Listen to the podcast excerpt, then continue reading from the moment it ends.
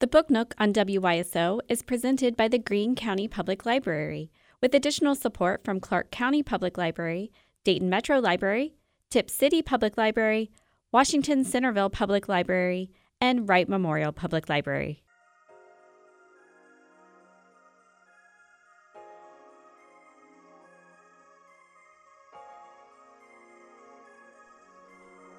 Good morning. Welcome to the Best of the Book Nook on WYSO, our second program of 2024. We're going to go back to 1998. My only interview with a guy named Bartle Bull.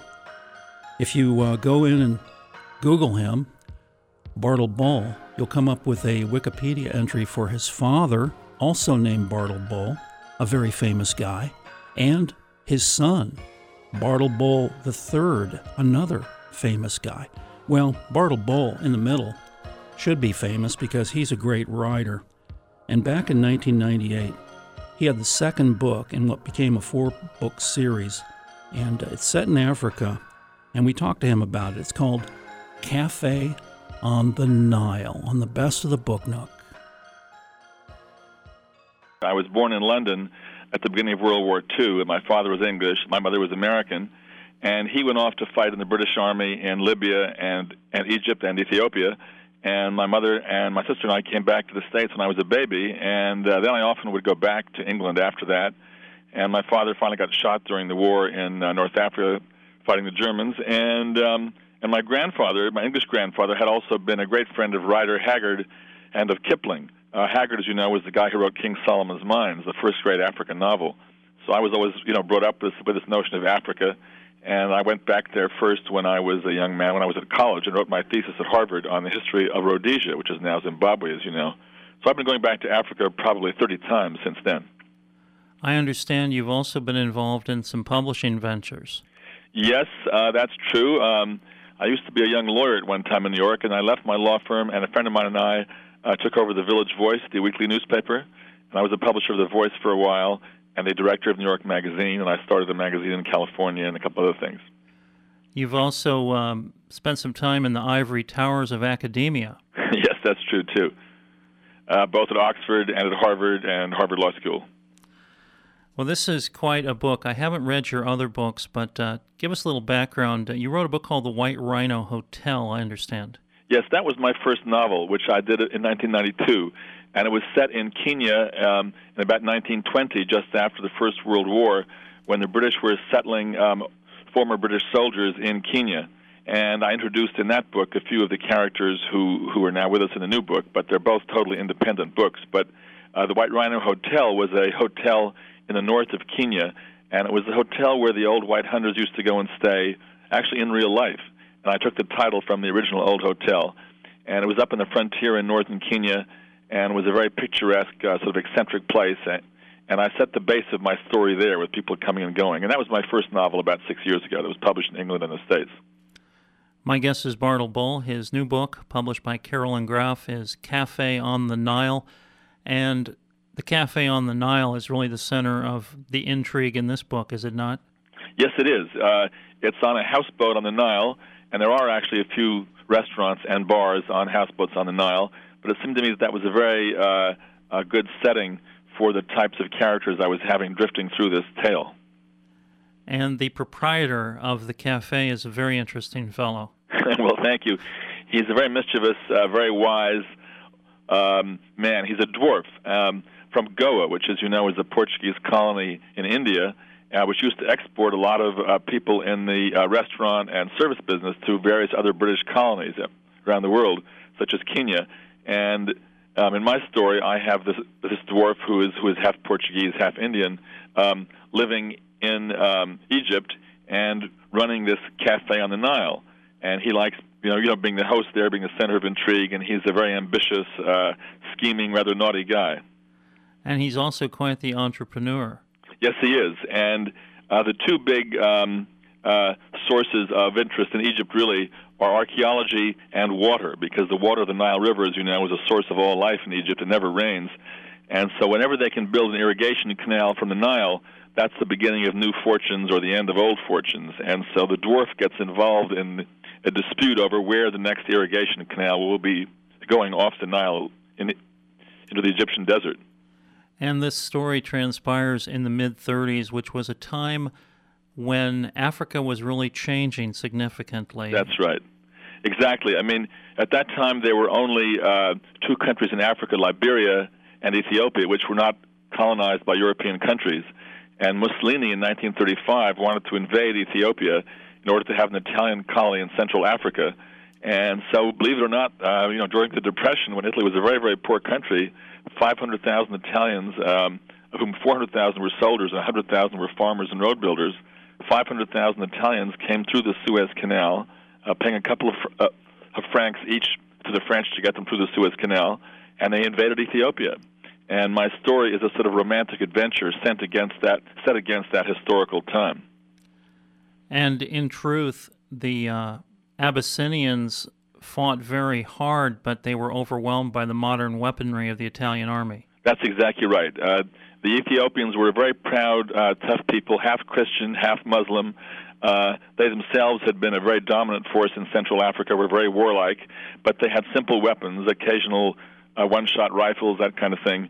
And the Italians invaded with tanks and aircraft um, and uh, 400,000 soldiers. And ultimately, when the war got very, very tough, the Italians used that terrible thing, poison gas.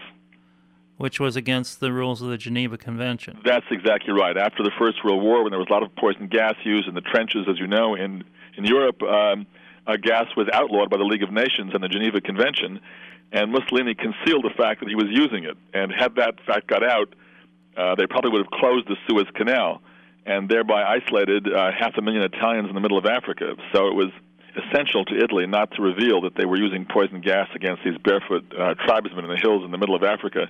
And so my story largely turns about that around that fact, the use of gas by the Italian army.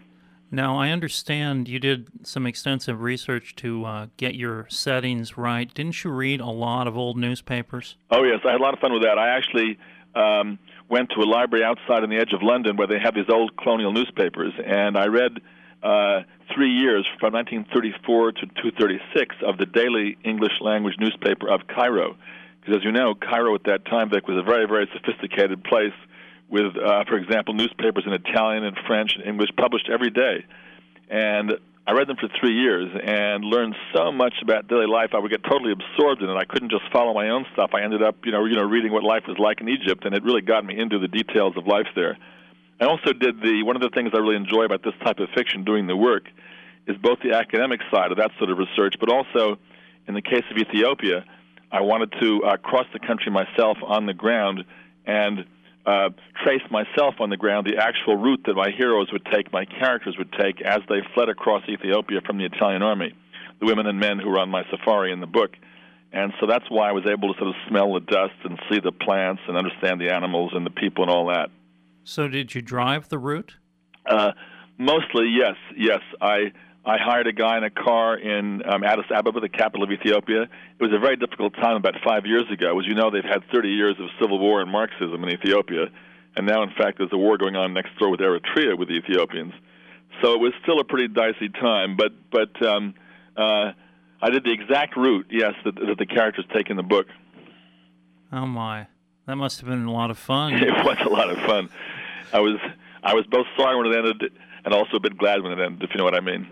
My guest is Bartle Bull. His new book is A Cafe on the Nile. It's been published recently by Carroll and Graf. Your book is full of heroes and villains, and uh, a lot of characters are very well drawn. You have so many different characters going in and out, but one of the primary characters, really uh, one of your protagonists, is Anton Ryder. Tell us about him.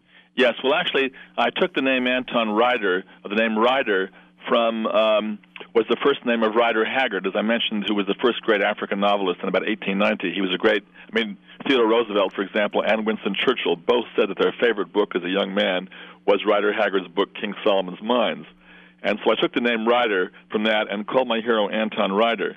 And um, he, in my story, uh, was raised by gypsies in England. His mother had a gypsy boyfriend. I wanted I wanted him to be not a predictable uh, member of any English uh, class, and so I thought I'd have him raised in a whole different way.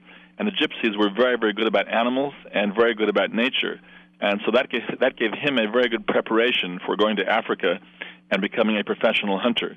And so I have Ryder as a young man going out to Kenya, and then in my story, by the time the Cafe Nile takes place, uh, Ryder Haggard is a professional white hunter, so-called, uh, taking out safaris in the African bush. And he gets involved in a safari with some rich American clients, uh, two beautiful twins from uh, Lexington, Kentucky. And uh, they're on safari in Ethiopia when the Italian army invades Ethiopia. And uh, Ryder then has to use all of his skills as a as a man trained by the gypsies as a survivor to uh, get his clients and himself out. And meanwhile, he gets involved in a in a fight with um, some Italian officers who who uh, chase him all the way across Ethiopia. One of whom is having an affair with um, Ryder's w- wife back in Cairo. So it's a complicated uh, romantic adventure set in this uh, time. You really have so many elements here. You have war, you have intrigue, violence, love, sex, love and sex. I hope so. yeah, I guess I'm I'm distinguishing between love without sex and sex without love, but you also have them together. I hope so. It's a great love story. It well, really thank is. you very much. No, I think that's a very important theme, and um, I've had a lot of comments from women about the book who who really have um, enjoyed apparently the the romantic spirit of it because I am a bit of a romantic myself. Uh, uh, not always successfully, I must say, but I am a romantic myself, and I really um, believe in the idea of a true love, of a great love, and that is part of the story. You follow this uh, Italian, uh, was he a colonel? Yes, Colonel Grimaldi. He's a very interesting fellow. Well, the the Italians, you see, had a long tradition in Ethiopia, and what happened originally was that was that 100 years ago, in 1896, an Italian army invaded Ethiopia but was slaughtered by the Ethiopians, uh, something like 30,000 Italians. And it was the only defeat in African history of a, of a large modern European army by a so called backward people. And um, Mussolini was determined to avenge that victory, I mean, that defeat of the Italians. And so 40 years later, in 1936, he invaded Ethiopia, very much trying to show Italy that he could avenge their past defeats. And so I have this character, Colonel Grimaldi, whose father 40 years before, had had been in this um, contest that the Italians lost in Ethiopia, and so the colonel comes back to Ethiopia to get his own personal vengeance, and so that gives him a very strong motivation, as indeed many of the Italians did have who were there in real life. And then, secondly, he is the lover of Anton Ryder's uh, separated wife. So we have those two themes, both the war and his his um, personal conflict that, that that bring him together with Ryder. Now, in a work of such imagination, uh, clearly you did take some artistic license with history, and you do have a note about that at the end of the book. I was curious, uh, were Mussolini's sons really involved in this campaign? Yes, they were. No, that was absolutely entirely accurate. Mussolini's two sons, and also his son-in-law, Count Ciano, who became Italy's foreign minister later. All three of those young boys, um, uh, one of them was very young, 17, uh, were in the Italian Air Force, which was called the Regia Aeronautica, and they all flew in bombers over Ethiopia and indeed uh, dropped bombs on these villages. You also seem to have studied in detail the uh, weaponry and machinery that the Italian army was using. Yes, I have. I have uh, good friends who were who were involved with the uh, Beretta Company, which is the world's oldest manufacturer of firearms, founded in 1516. And Beretta, as you know, uh, made the pistol that General Schwarzkopf carried in the Gulf War, and they also made almost all the small arms and machine guns used by the Italian army in um, World War II and in Ethiopia. So I was able to get a lot of help from them on the scholarship of the weapons.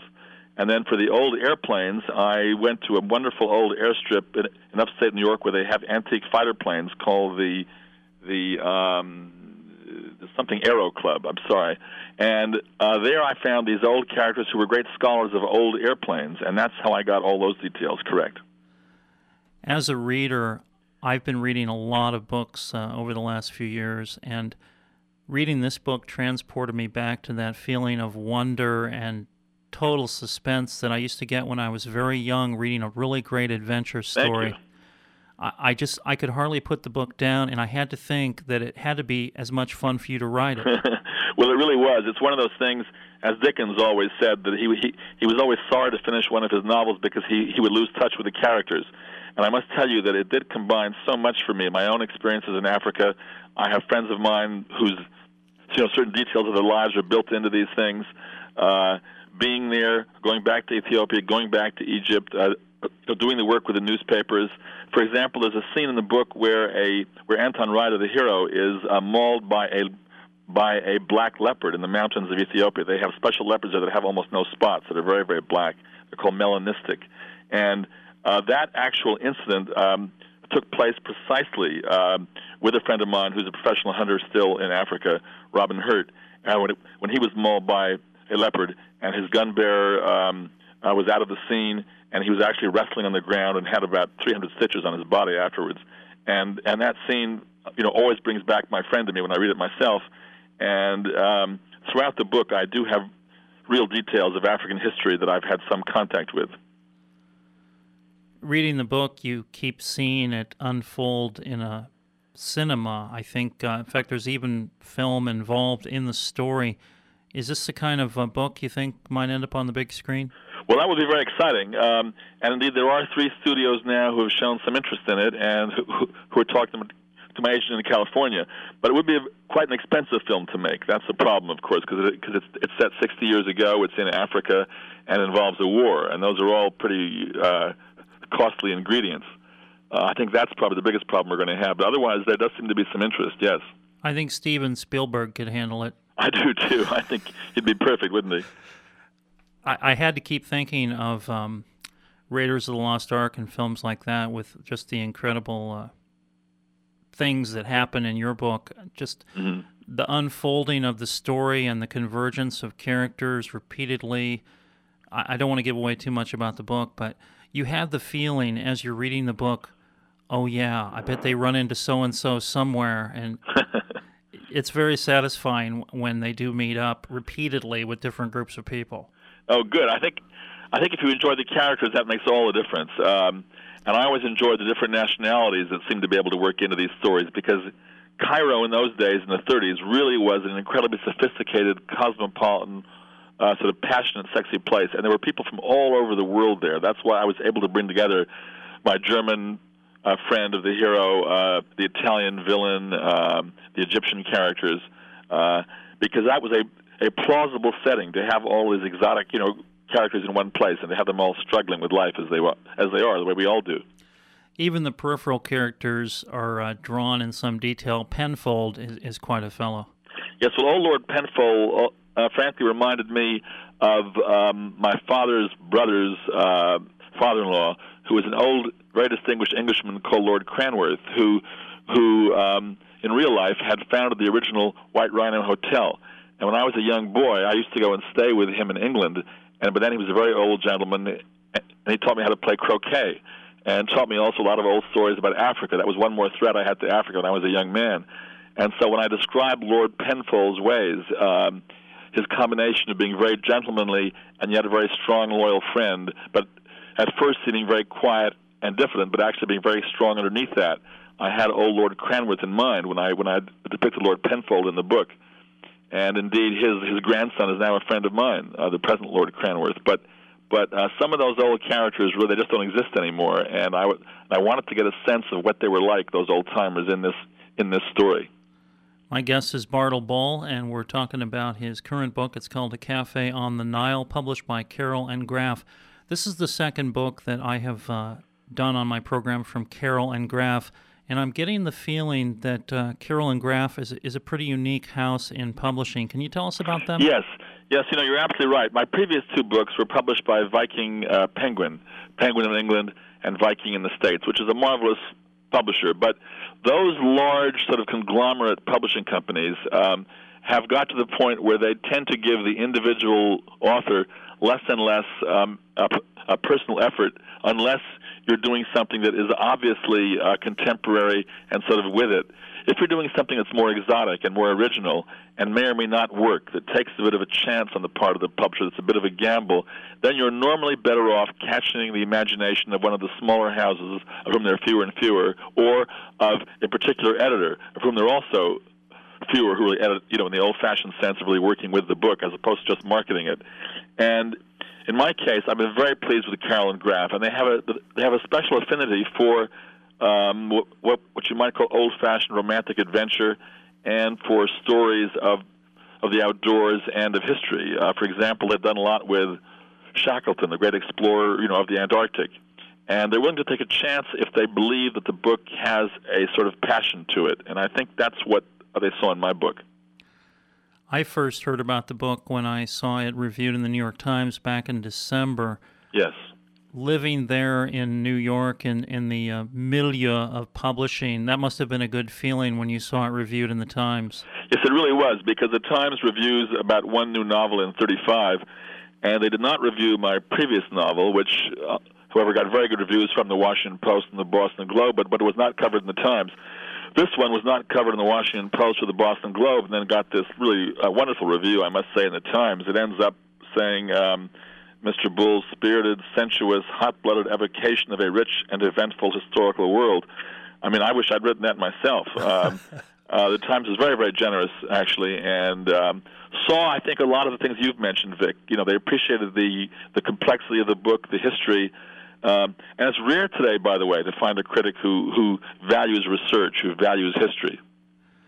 Well, when I saw the review, I immediately chased down your publicist and tried to set up this interview, and now it's come to fruition today. Have you done many interviews for the book?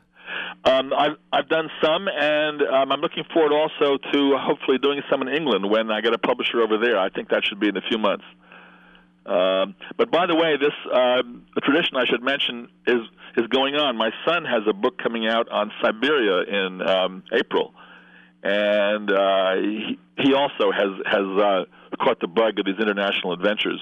Is that a novel?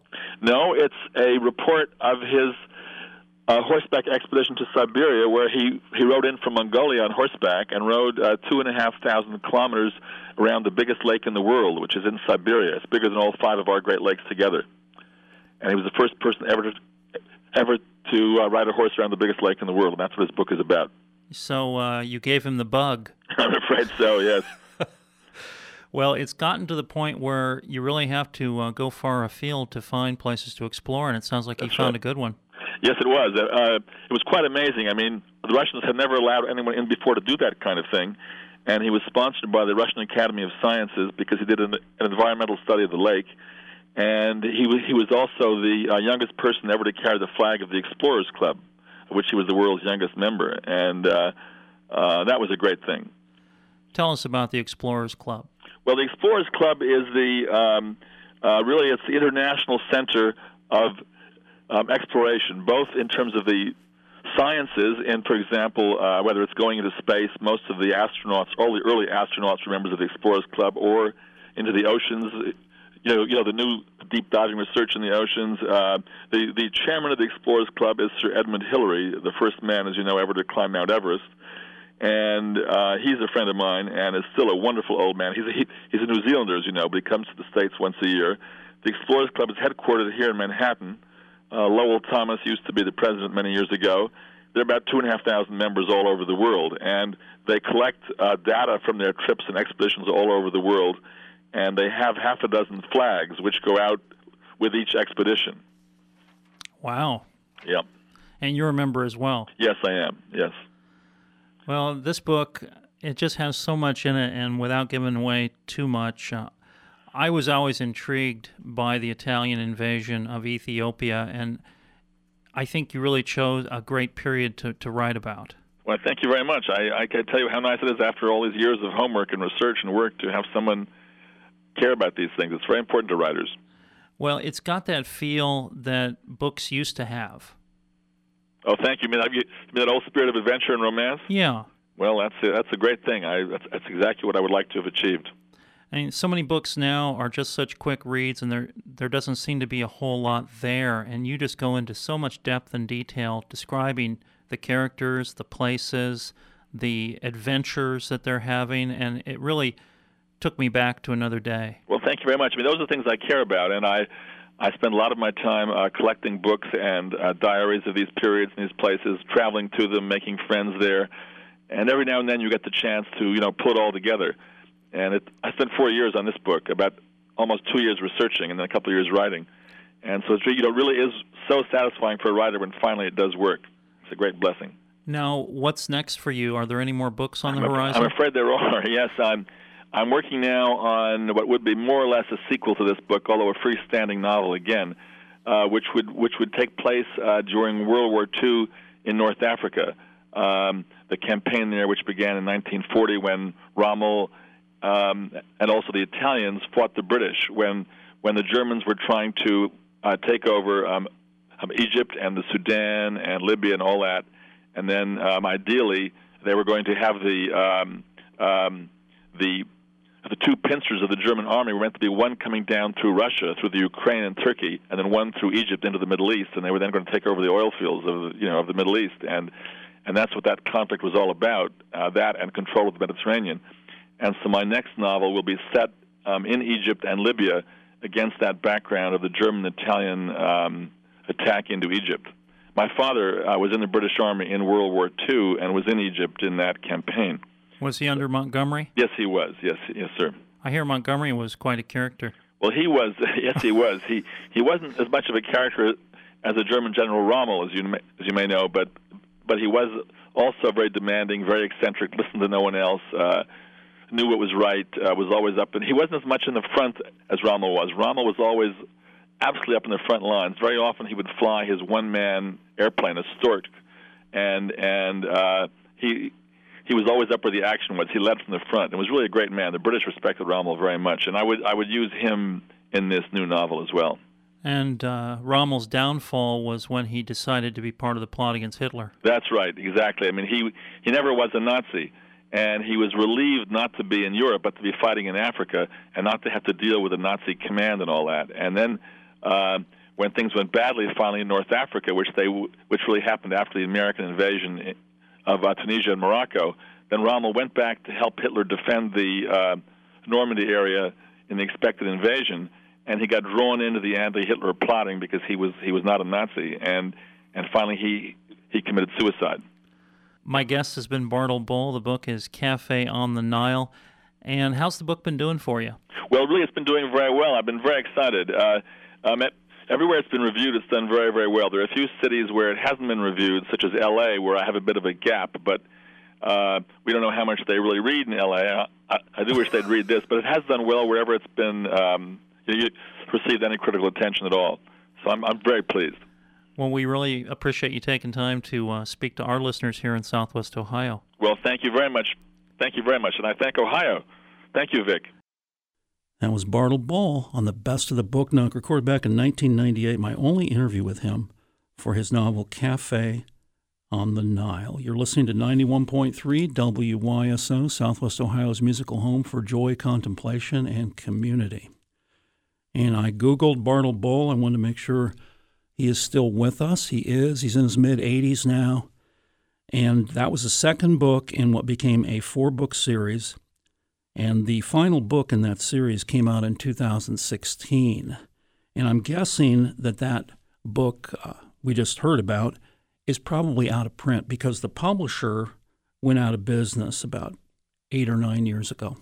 So uh, if you're looking for it, it might be just available used, but it's really worth tracking down. For the best of the book nook, that was Cafe on the Nile by Bartle Bull.